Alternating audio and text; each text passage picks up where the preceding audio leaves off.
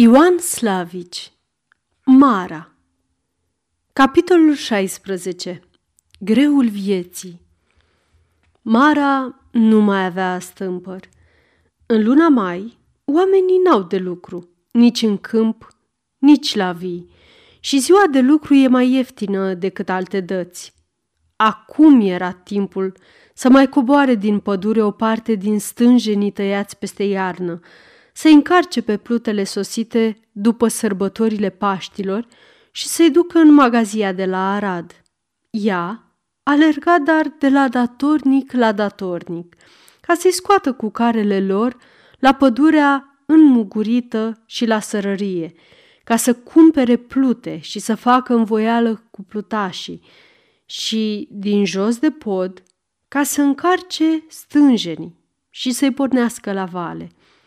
Alerga biata femeie greoaie, de-ți părea ușurică, și unde nu o căutai, acolo o găseai, acum aici, acum colo și iar dincolo, și pretutindene răsuna glasul ei năsprit de vremuri, căci, fără de supărare, fără de vorbă, fără de ceartă, cu oameni treabă nu se face.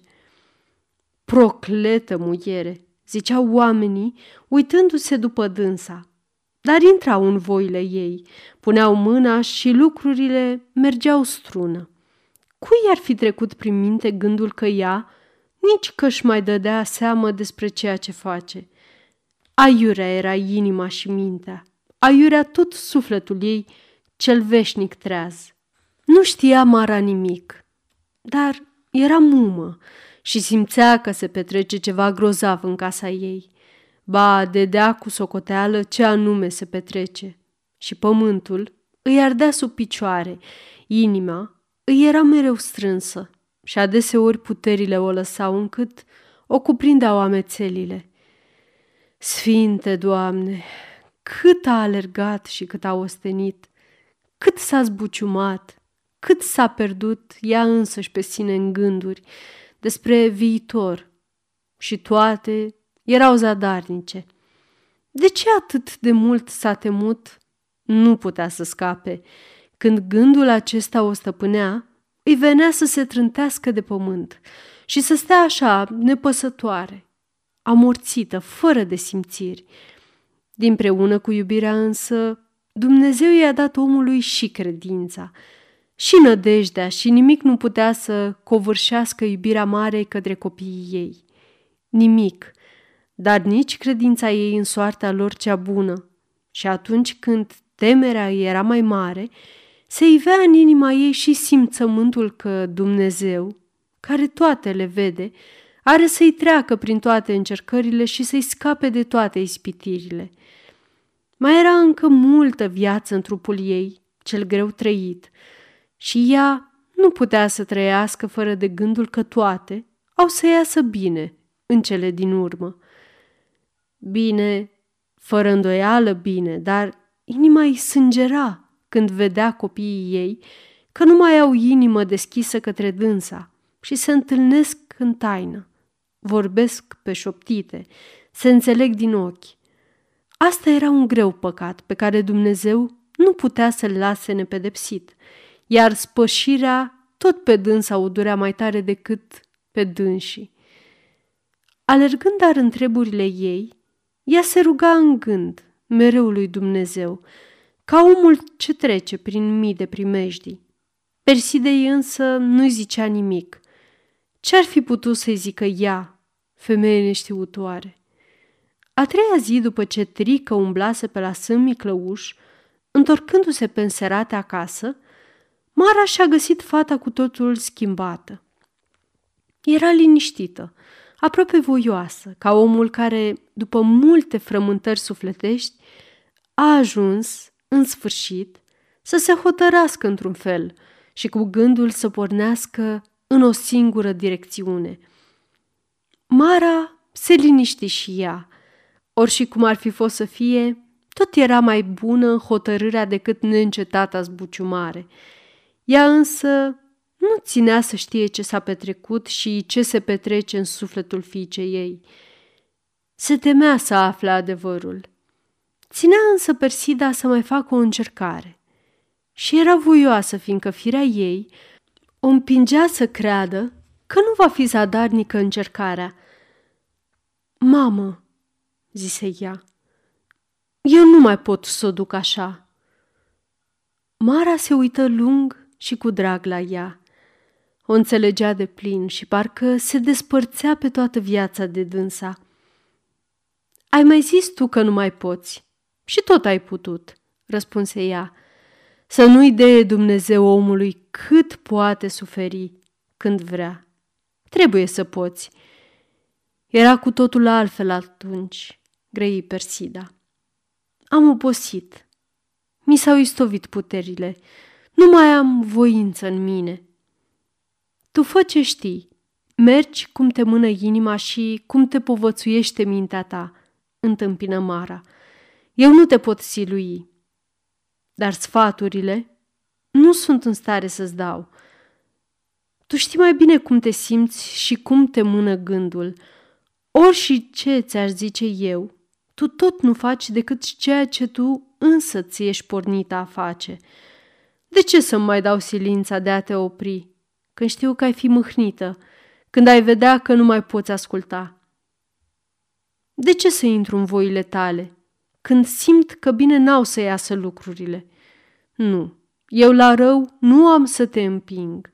Fă cum ție ursita și cum vrea Dumnezeu, care știe mai bine unde are să te scoată și unde are să ne ispitească.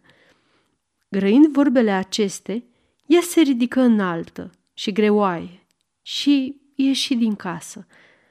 Persida rămase singură. Început să plângă cu lacrimi line, ca vărsarea ploii de toamnă. Da, mama ei avea dreptate. Nu vedea niciun bine în fața ei, dar răsoarta nu putea să-și o schimbe și nu-i rămânea decât să facă pe răspunderea ei ceea ce făcea și să meargă cu inima întreagă înainte. Mara, singură și ea, nici nu plângea, nici nu era mâhnită. Nu putea să intre în mintea ei gândul că Persida se va arunca orbiș în valurile vieții. Ori și cum ar fi ispitită, ori și care i-ar fi hotărârile, își zicea muma, ea nu e în stare să facă ceea ce prea bine știe că eu nu voiesc, ci va sta pe gânduri și se va zbuciuma până ce-i va trece. De aceea a ieșit din casă și era hotărâtă să nu-i mai vorbească, ci să o lase să se lămurească ea însăși din sine. Se înșela însă Mara.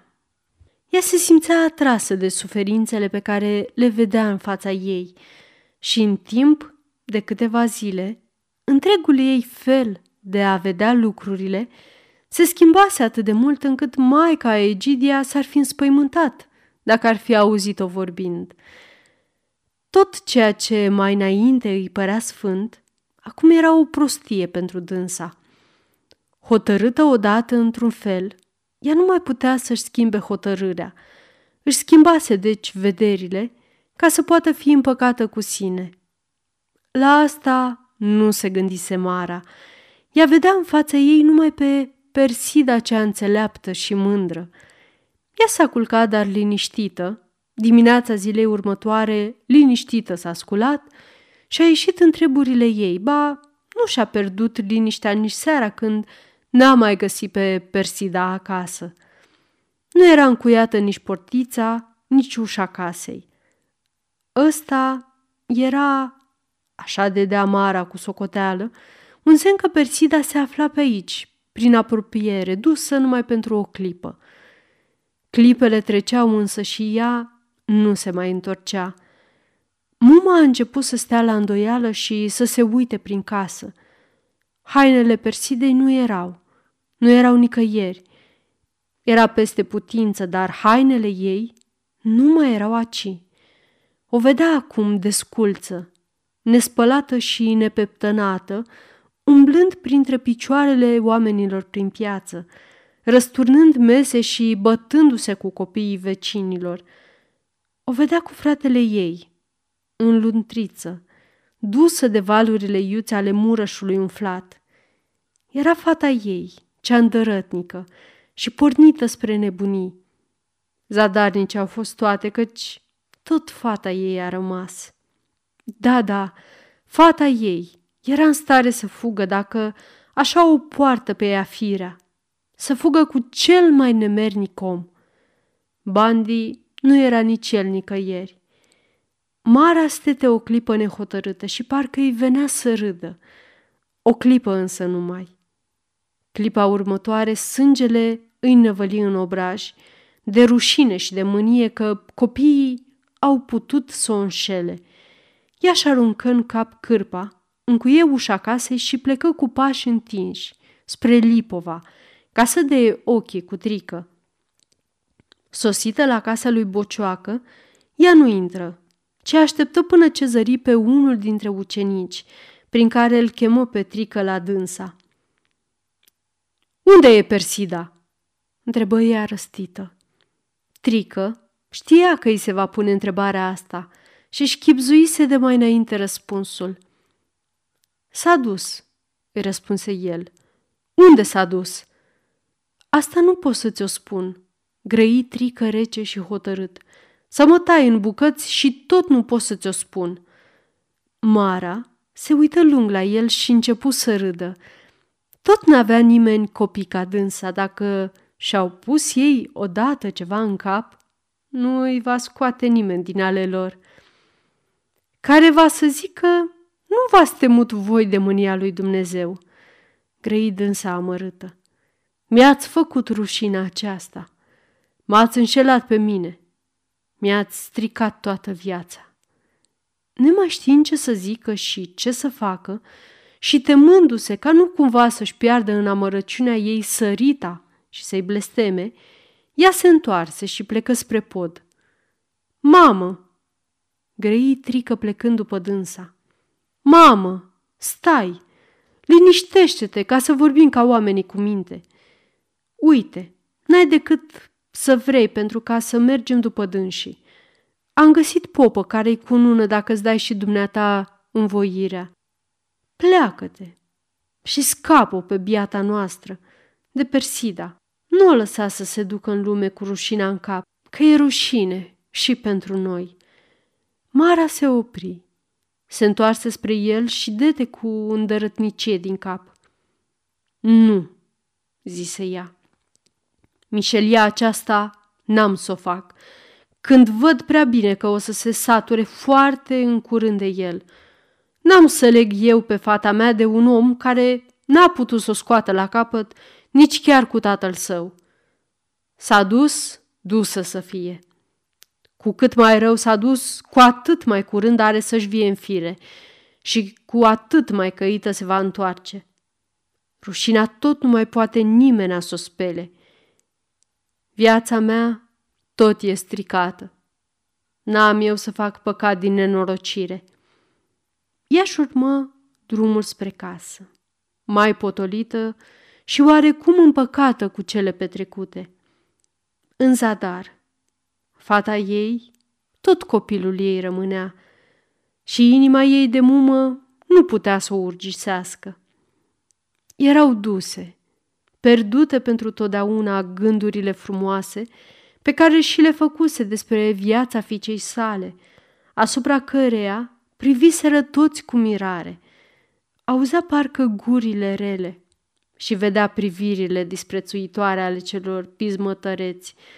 Resimțea suferințele de tot felul, care o așteptau pe nenorocita ei fică. Era cu toate acestea împăcată și din ce în ce mai înfiptă în gândul că altfel nu se putea, că așa trebuia să fie, ba, a rare ori, era parcă mândră de fica ei, căci nu e nimic mai frumos decât ca femeia să se dea întreagă bărbatului pe care îl iubește și să iei asupra ei cu ochii închiși sarcina vieții grele. Nu-i vorba, plângea Mara.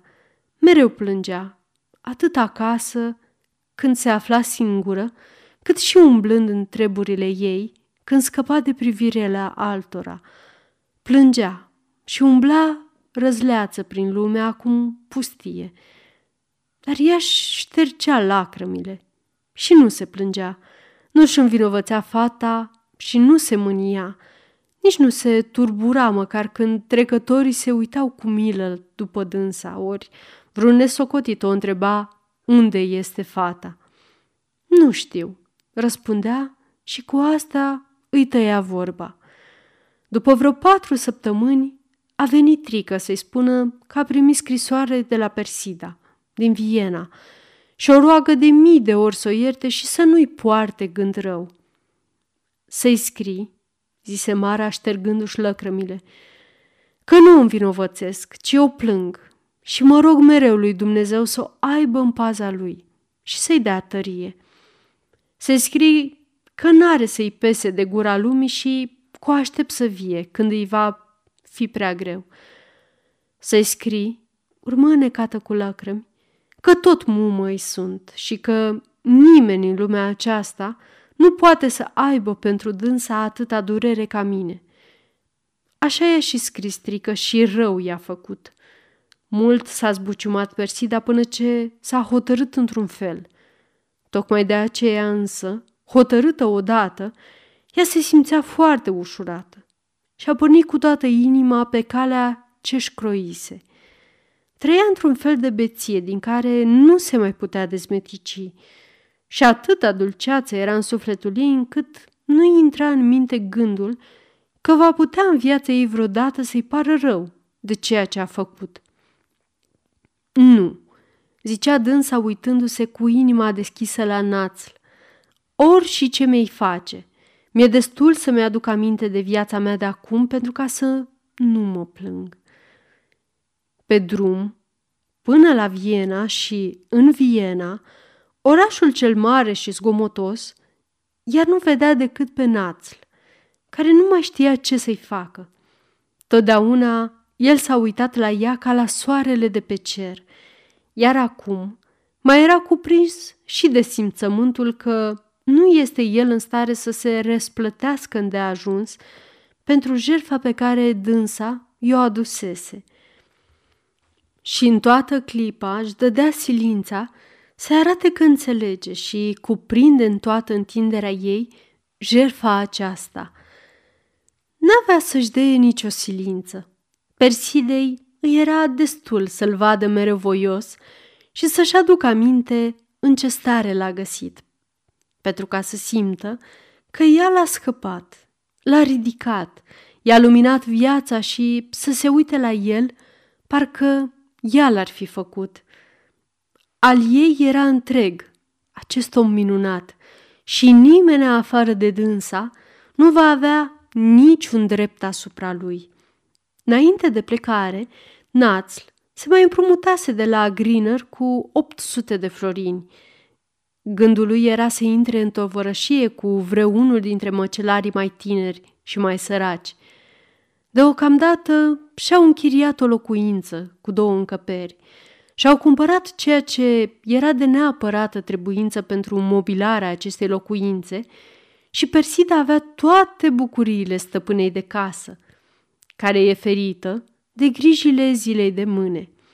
Ieșeau în fiecare zi să vadă frumusețele orașului și mai ales bisericile cele mari, în care Persida se simțea atât de bine, mâncau la birt, iar serile le petreceau fie la muzică, fie la teatru, un lucru pe care Persida, mai înainte, numai din auzită îl știuse. În casa cea mare, unde și avea locuința, în curând toți o știau pe frau Huber, femeia tânără, înaltă și cam slăbită, cu deosebire frumoasă și totdeauna așezată și plină de o plăcută cuviință. Pe uliță, prin grădini, prin localuri publice, națl își purta capul sus, înălțat în gândul lui, când vedea cum toți se uită la nevasta lui. Umblând așa, fără de nicio treabă, Persida se oprea când întâlnea în calea ei vreo măcelărie și nimic în orașul cel mare și frumos nu-i plăcea atât de mult ca măcelăriile curate, cu cărnuri frumos tăiate și puse în vederea trecătorilor. Inima ei râdea când se gândea că îl va vedea în curând pe soțul ei cu șorț curat, în dosul butucului, ca o dinioară, în fața mănăstirii, și că nu va mai mânca la birt, ci își va găti ea însă și într-o bucătărie curată, ca cea de la călugărițe. Îl mâna deci mereu înainte pe națl și săptămâna a doua ei au și intrat în vorbă cu doi măcelari, amândoi încă necăsătoriți, ca să iei împreună o măcelărie mai mare, din apropierea barierei de la Lerkenfeld, o pozițiune foarte bună, unde se făcea vânzare de 100-150 de florini pe zi. Lucrurile erau ca puse la cale când a sosit scrisoarea lui Trică. Citind scrisoarea, Persida nu-și putu stăpâni lăcrămile. Dar de ce să și le stăpânească? Era aici, în mijlocul acestei lumi străine, prima știre de la fratele ei și de la muma ei și era atâta dragoste în scrisoare. De ce să-și stăpânească lăcrămile când Națl era și el înduioșat? Draga mea, mama mea cea bună, grăi Persida după ce sfârși scrisoarea și o puse pe masă. Națl tăcu. Îi venea parcă și lui să plângă. Lasă, că avea și el mamă, care era nu numai dragă și bună, ci totodată și nenorocită. Dar în scrisoare nu era nicio vorbă despre dânsul și cu toate acestea era o grea lovitură pentru dânsul. Era grozavă lovitura ce îi se dăduse prin acele câteva vorbe și el tremura în tot timpul când își dădea seama că Mara avea dreptate și nu putea să vorbească decât cum trebuia să gândească. Persida și Națl vorbeau totdeauna nemțește. Așa o porniseră de la început și Persida ținea ca așa să și rămâie. Aceasta este o înregistrare Cărțiaudio.eu. Pentru mai multe informații sau dacă dorești să te oferi voluntar, vizitează www.cărțiaudio.eu. Toate înregistrările Cărțiaudio.eu sunt din domeniu public. Grozav o să-ți fiu eu ție odată de urât, îi zise el, acum în românește. Persida se uită lung la el. Înțelegea gândurile lui. Simțise și ea durerea de care era cuprins el. Nu fi prost, îi zise ea tot în românește. Mama vorbește după cum vede ea lucrurile și o să vie și timpul când le va vedea altfel. Tu știi prea bine că eu n-am făcut ceea ce am făcut într-o clipă de avânt ușuratec, ci după multă zbuciumare, după multă chipzuire, după ce m-am întărit cu desăvârșire în gândul că așa și numai așa pot să fac.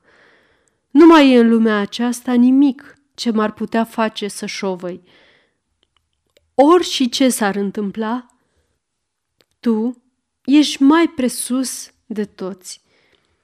Ei, o să treacă și asta, zise el. Dacă muma ta se pune între mine și tine, o să te saturi în cele din urmă de mine. Nu, îi răspunse ea ridicând degetul.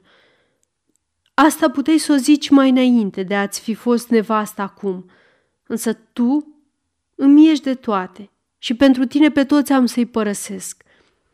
Îmi voi da toată silința să-ți câștig și inima mamei mele, dar dacă nu o voi putea, îmi voi face datoria. De tine nu mă lepăd niciodată, chiar dacă tu te-ai lepădat de mine. Lasă-o, te rog, pe mama. Eu o cunosc mai bine decât tine și îți spun eu, ție, că nu avem decât să fim fericiți pentru ca ea să te iubească la fel ca pe copilul ei. Și e destul să ne știe ajunși în greaua strâmtorare ca să ne sară într-ajutor.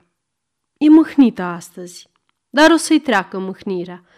Noi să fim oameni cum se cade și toate vor ieși bine. Națl nu mai avea ce să zică. Simțea și el că de la dânsul atârnă toate și se îmbărbăta însuși pe sine să meargă cu hărnicia înainte, ca să dea de rușine pe cei ce-l socoteau om slab. Încă în ziua aceea, el s-a învoit cu Landman și cu Gubacek, care era maestru și avea o mică măcelărie, ca fiecare dintre dânsii să pună acum câte 500 și peste trei luni, la 1 septembrie, alți 500 de florini, iar din câștig, Gubacek să ia 40 și ceilalți doi câte 30%. La 1 iunie, ei au închiriat măcelăria și oameni tineri toți trei s-au pus cu hărnicie pe lucru. Națl și Gubacek tăiau carnea în măcelărie, iar Landman cumpăra vitele, lucra la tăietorie și le aducea carnea tăiată. Persida purta socotelile și ținea rânduiala casei. Deoarece la măcelărie nu era și locuință, au luat în apropiere o locuință mai încăpătoare și era împlinită și dorința Persidei.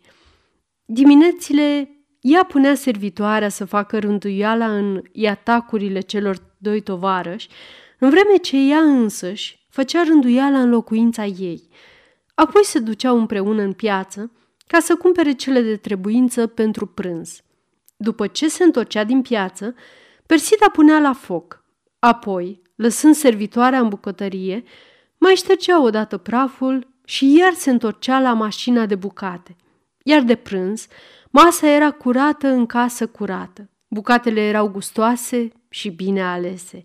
După prânz, Persida își făcea însemnările în condica de socoteli.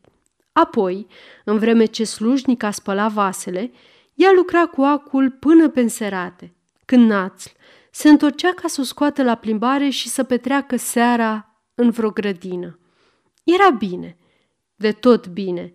Măcelăria le mergea mai presus de toate așteptările, iar în casă era pace și bună înțelegere.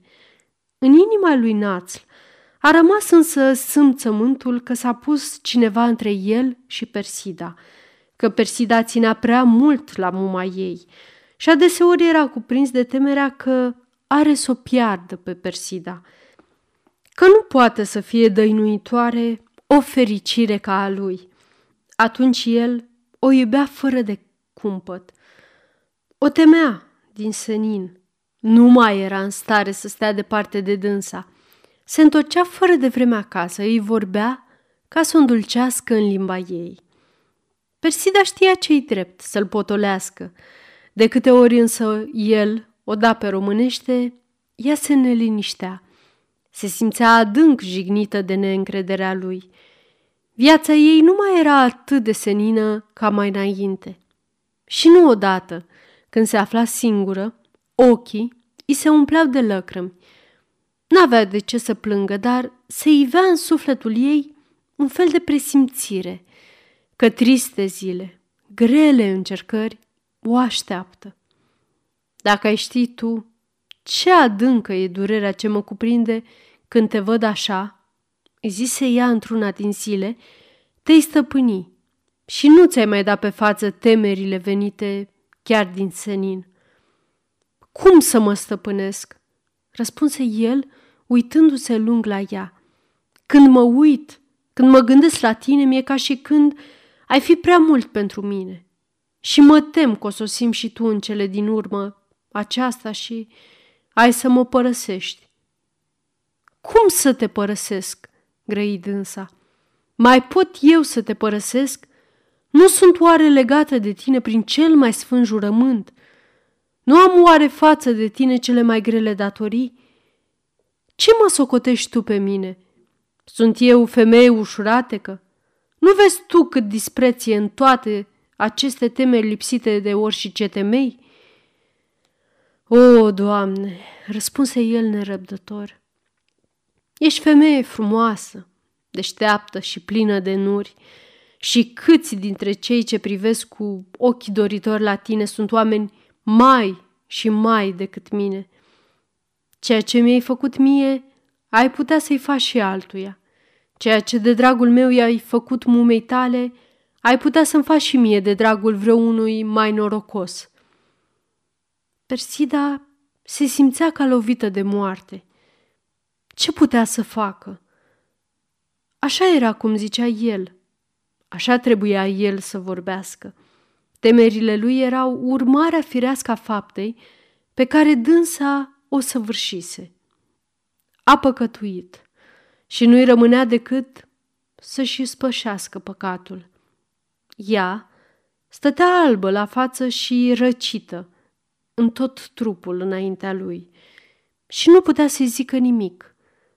Nu mai putea să-l vadă în ochi. O cuprinsese deodată simțământul că e peste putință ca ea să trăiască bine cu un om care poate să fie atât de nemilos și ar fi voi să plece, fără de întârziere, și să se ducă în lume. Vorbele din scrisoarea lui Trică îi resunau în urechi și ea vedea parcă pe muma ei, chemând-o la sine. Dar trebuia să stea, mai bine moartă. O să vezi tu odată ce mare e nedreptatea ce-mi faci, zise ea. Apoi trecu în odaia de alături și încuie ușa în urma ei. Națl stăte câtva timp zăpăcit. Apoi puse mâna ca să deschidă ușa. De ce ai încuiat ușa?" întrebă el neliniștit. Voiesc să fiu singură, îi răspunse ea.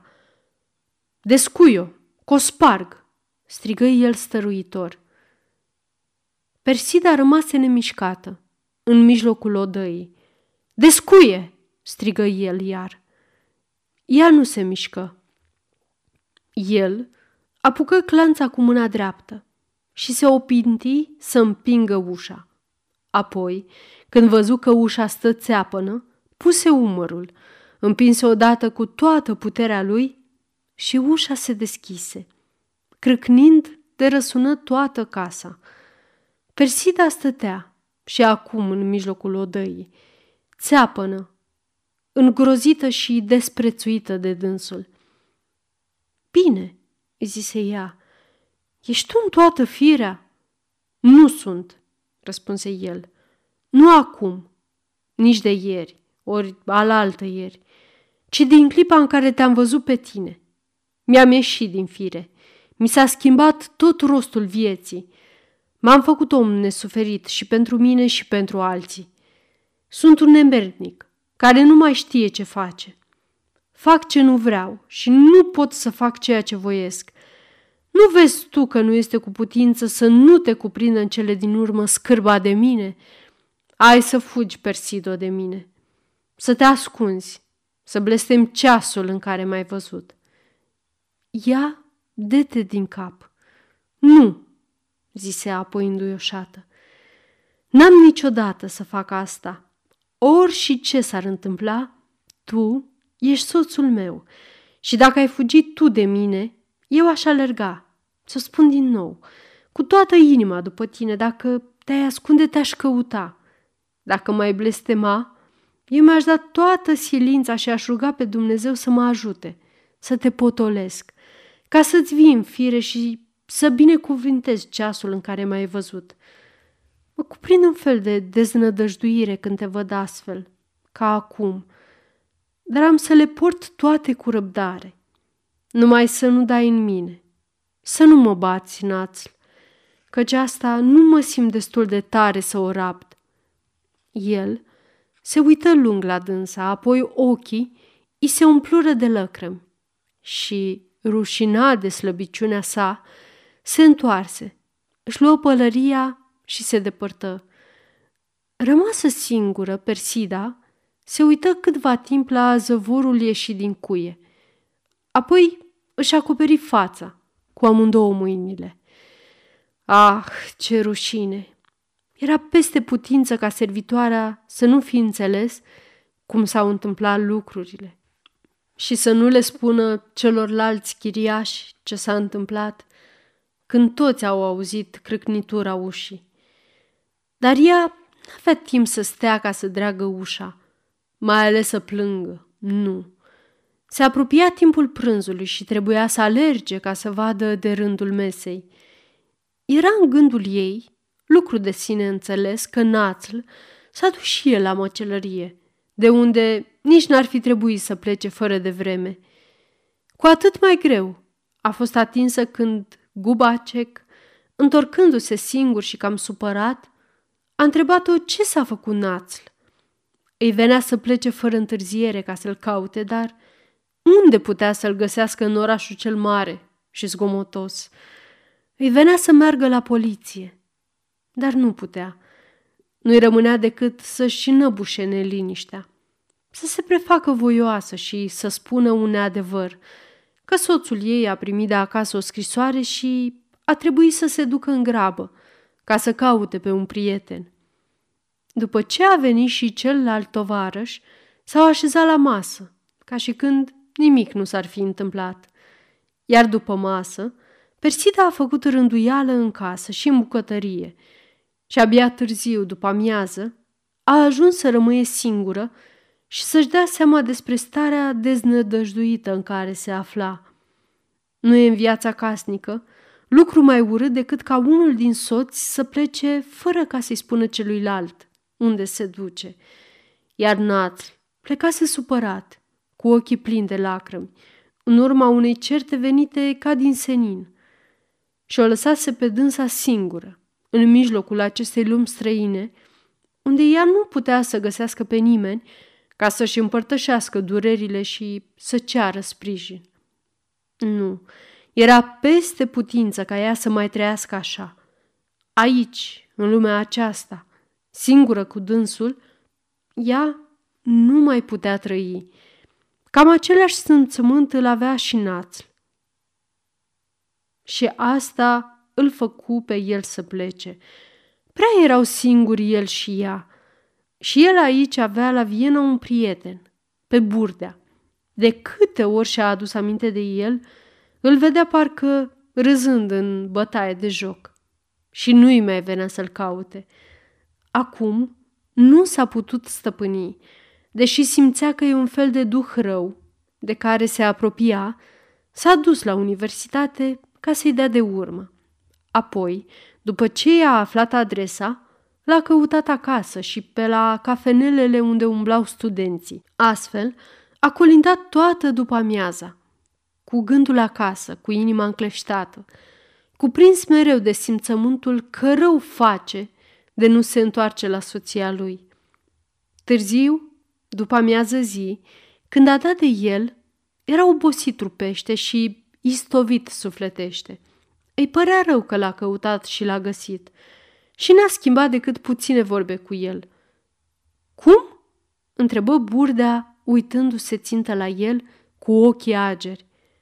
Persida a venit cu tine? Îți spun, suntem amândoi de trei luni de zile aici răspunse națl strâmtorat. Lui Burdea nu-i venea să creadă. Nu putea să înțeleagă cum femeia, care atunci seara n-a venit la via lui Corbu, a putut în urmă să vie la Viena. Bine, sunteți cununați?" întrebă el cu îndoială.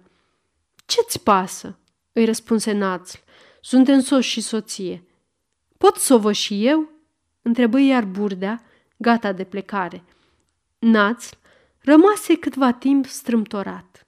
Nu, mai ales acum nu ar fi voit să-l ducă pe Burdea la Persida. Eu nu mă duc acum acasă. Am să mai fac și alte drumuri, dar am să te caut mâine, ori poi mâine, zise el. Apoi îi întinse mâna și plecă fără să se mai uite înapoi. Îl căutase ca să-i vorbească și nu i-a vorbit nimic. Umblase după el și acum era muncit de gândul cum ar putea scăpa de dânsul. Întors acasă, muiat și umilit, el a găsit pe Persida așezând liniștită la fereastră, cu lucrul ei de mână. La intrarea lui, ea și-a ridicat capul și s-a uitat la el înveselită, ca și când nimic nu s-ar fi întâmplat. Sunt un nemernic, zise el, după ce și aruncă pălăria și se lăsă istovit pe un scaun. Ea ridică din nou capul și se uită așezată la el. Nu mai încape nicio îndoială că ești, zise ea cu blândețe. Și e un semn bun că o recunoști și tu aceasta. Nu e însă destul să o recunoști, ci trebuie să-ți mai dai și silința de a nu fi. nemernic e omul care lucrează fie sub impulsiunile momentane, fie împins de alții și face lucruri de care îi pare rău în urmă. E dar destul să voiești pentru ca să nu mai fii nemernic. Dacă n-am tărie de voință, întrebă el mâhnit. Ai destulă, zise dânsa, dar ești rău de prins. Tu vezi acum cât de rău e ceea ce ai făcut, cât de mult m-ai mâhnit pe mine și cum te-ai muncit tu însuți. Trage cuvenita învățătură din această experiență și fă-ți regulă de viață. N-am niciodată să plec supărat de acasă, nici să adorm supărat. Supărarea, ori și cât de mare ar fi ea, n-are să iasă din casă, nici să treacă de azi pe mâne. Dă-ți seamă, urmă ea după o pauză, cum te-ai fi simțit și ce-ai fi făcut dacă eu aș fi fost tot atât de slabă ca tine și aș fi plecat ca la întoarcerea ta să nu mă găsești acasă. Mi-a venit și mie să plec, dar știam că aceasta e un lucru pe care nu trebuie să-l fac și m-am stăpânit. Stăpânește-te că ești bărbat. El se uită lung și cu ochii împăiengeniți la dânsa. Atâta bunătate, atâta blândețe, atâta înțelepciune era în vorbele, în tonul, în toată purtarea ei, încât ea îi păreau ființă mai presus de om, de care nu cuteza să se apropie și la care numai cu sfială își ridica ochii. Ți-e ușor ție să-mi spui ce trebuie să fac, zise el, dar mie mi-e greu, că nu pot să fac. Eu nu sunt ca tine. Ea se uită cu drag la el, căit și umilit din sine, el îi părea cel mai bun om din lume. Ar fi voit să se uite în ochii lui. El însă stătea cu ochii în pământ. Dânsa puse deci lucrul la o parte, se ridică și se duse la dânsul, ca să-l mângâie și să-i sărute fruntea. Ai să fii și tu ca mine, îi zise apoi. Știu că ai și de aceea nu pot să mă supăr pe tine. El îi sărută mâna și, timp îndelungat, ei steteră tăcuți și fericiți.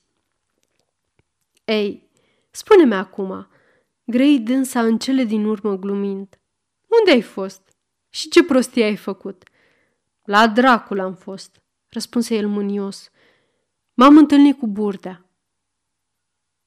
Persida, atinsă neplăcut, tresăriș și se depărtă puțin de dânsul. Ei spus? Întrebă ea îngrijată. Nu, zise el. I-am spus numai că ești și tu aici. Ah, ce n-ar fi dat Persida să nu-i fi spus nici atât? Se temea de ochii scrutători ai acelui om, de gura lui ce rea, și era nesuferit gândul că mai curând, ori mai târziu, ar putea să se întâlnească iar cu el. Nici n-a trecut mult până ce s-a întâlnit. Burdea a așteptat o zi, două, ca Naț să vină să-l ia și, văzând apoi că Naț nu vine, s-a pus să-l caute. Era după prânz și Persida ședea, ca de obicei, cu lucruri de mână la fereastră, când servitoarea a venit să-i spună că un domn, care se numește Burdea, dorește să o vadă. Să-i spui că nu sunt acasă, grăi Persida strâmtorată. I-am spus, zicea servitoarea, că ești acasă. Atunci să mergi cu el la bărbatul meu, urmă Persida. Spune-i că nu mi-e bine, că sunt dezbrăcată. Ea nu grăise încă vorbele acestea când ușa se deschise și burtea se ivi în pragul ei. Eu te văd rumenă și voinică și foarte bine gătită, zise el zâmbind cu răutate. Și îmi pare foarte bine că te văd. Persida se roșii, nu însă de rușine, ci de mânie. Ar fi fost în stare să-l apuce de piept și să-l dea pe scări. Și mie mi-ar fi părut bine, zise ea înțepată, dacă ai fi venit cu națl. De ce mă rog? Nu cumva te temi să stai singură cu un cavaler ca mine?" Persida își adună puterile. Vedea că nu e chip să scape de dânsul. Sunt în lume o mulțime de lucruri pe care oameni ca Burdea nu sunt în stare să le înțeleagă. Și el era nerușinat, fără ca să-și dea seama că este. Nu îi rămânea decât să-l ia cum era și să vorbească deci cu el în felul lui. Servitoarea, deși nu înțelegea ceea ce dânsii vorbeau, vedea că stăpâna ei e strâmtorată, vedea zâmbetul bat jocoritor în fața lui Burdea și numai cu a nevoie aș mai stăpânea râsul. Persida îi făcu semn să iasă. Poftește și șezi, îi zise apoi lui Burdea. Știu că ai venit ca să ai mulțumirea de a-ți bate joc de mine. Poți să o faci. Nu, răspunse el. Mulțumirea mea e, din contra, că ai intrat în vederile mele și ai făcut ca orice care om cu minte precum te trăgea inima. Așa e, grăi ea dezghețată. Legea supremă sunt pornirile propriei noastre inimi. E nebun acela care le înnăbușe, tiran, care le stăpânește și se martirizează el însuși pe sine. Mi-a plăcut Huber și am fugit cu el aici, unde nimeni nu ne cunoaște și toți cred că suntem după legea lor soț și soție. Acasă, proștii s-ar fi uitat chiorâși la noi. De aceea nu-mi pare bine că te-am întâlnit aici pe dumneata, care o să spui la toată lumea că nu sunt soția legiuită a lui Huber. Ce-ți pasă? Îi răspundea el convins. Îți place? Te simți fericită? De ce să mai minți lumea? Lasă să se încredințeze că numai așa poate omul să se fericească. Și când ți se va fi urât de el, ești frumoasă. Și n-ai decât să alegi vreun altul. Persidei îi venea să plângă. Era ca și când ar fi căzută la pământ și el ar călca în picioare. Da, zise ea râzând a plânge. Așa am să fac, fără îndoială așa. Deocamdată însă tot mai țin la Huber. Și mă vei ierta dacă te rog să plecăm, căci avem să facem un drum împreună. Nu mai putea să stea cu burdea și, ca și când ar fi singură în casă, ea luă o cutie de pălării de pe unul din dulapuri, își puse pălăria în cap și ieșirea amândoi. Nu, își zise dânsa scoborând scările. Aici nu mai rămân, nu mai pot rămânea. Trebuie să am un reazim în lumea aceasta, o inimă apropiată de mine. Lumea se învârtea parcă împrejurul ei și zgomotul marelui oraș o năbușea. Apropiindu-se de naț, ea a început cu toate acestea să zâmbească. Nu ierta firea să-l mai supere și pe el dându-și pe față supărarea. Ei au petrecut seara cu burda și pe la zece ceasuri, când s-au întors acasă, Persida nu mai avea simțământul că e nefericită viața la Viena. Timpul îi trecuse fără de veste. N-a avut în viața ei ore atât de plăcute ca cele petrecute astă dată. Era om sucit burdea, dar era deștept și știa multă carte. Vorbea frumos și își susținea părerile cu multă căldură. Și abia acum, stând de vorbă cu vechiul lui prieten, s-a dat pe față și națl. Nu, Persida nu și închipuise că soțul ei e atât de deștept. Nu, mai ales că știa atât de multe. Un om, ei cu totul nou, ieșise întrânsul la iveală și ceea ce o atingea cu deosebire plăcut era căldura și chipzuiala cu care el susținea părerile atât de deosebite de ale lui Burdea. Știa acum de ce îl iubește și îl iubea cu tot din adinsul. Numai în culcușul ei, mai înainte de a dormi, a început să-și dea seamă despre contrazicerea care era între părerile lui Naț și faptele lui și să se întrebe cum se face că un om care vede lucrurile atât de bine să aibă o viață atât de neorânduită ca a lui. a adormit fără ca să se dumirească, iar ziua următoare s-a deșteptat din somn cu simțământul ei predominant în suflet. Se visase toată noaptea acasă, cu muma ei, cu trică, cu toți cei care o știau și pe care dânsa îi știa din copilăria ei.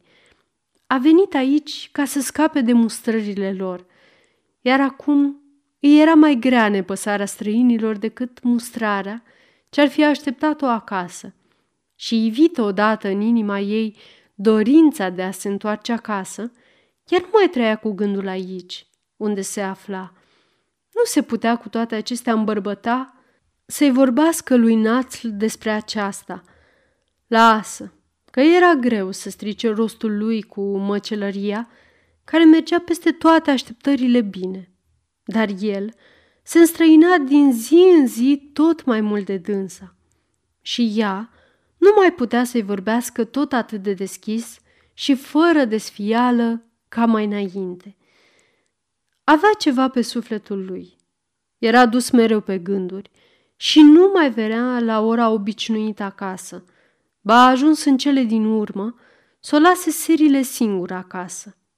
El, care nu de mult o temea fără de niciun cuvânt, umbla acum parcă din adins să o alunge de la sine, să o înstrăineze, să scape de ea. Bine, îi zise ea în sfârșit, când el se întoarse după miezul nopții acasă. Ce e cu tine?" El se uită lung la dânsa. Mi s-a urât, răspunse apoi. De viața aceasta, eu nu mai pot să stau aici. Să ne întoarcem acasă, grăi dânsa înviorată. Nu se poate, strigă el cuprins de mânie. Eu cu tine nu mă pot întoarce. Nu mă simt destul de tare ca să nu mor pe acela care s-ar uita chiorâș la tine, fie el chiar și tatăl meu. Dacă mă duc, trebuie să le spun tuturora că mi-ești soție legiuită.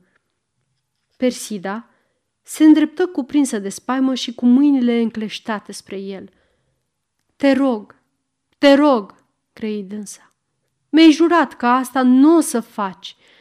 Sufăr mai bucuros disprețul lumii decât ca să arunc în primejde pe un om care ne-a făcut cel mai mare bine în viața noastră. Ce ne pasă nouă de oameni dacă ne știm curați în fața lui Dumnezeu? Să rămânem aici,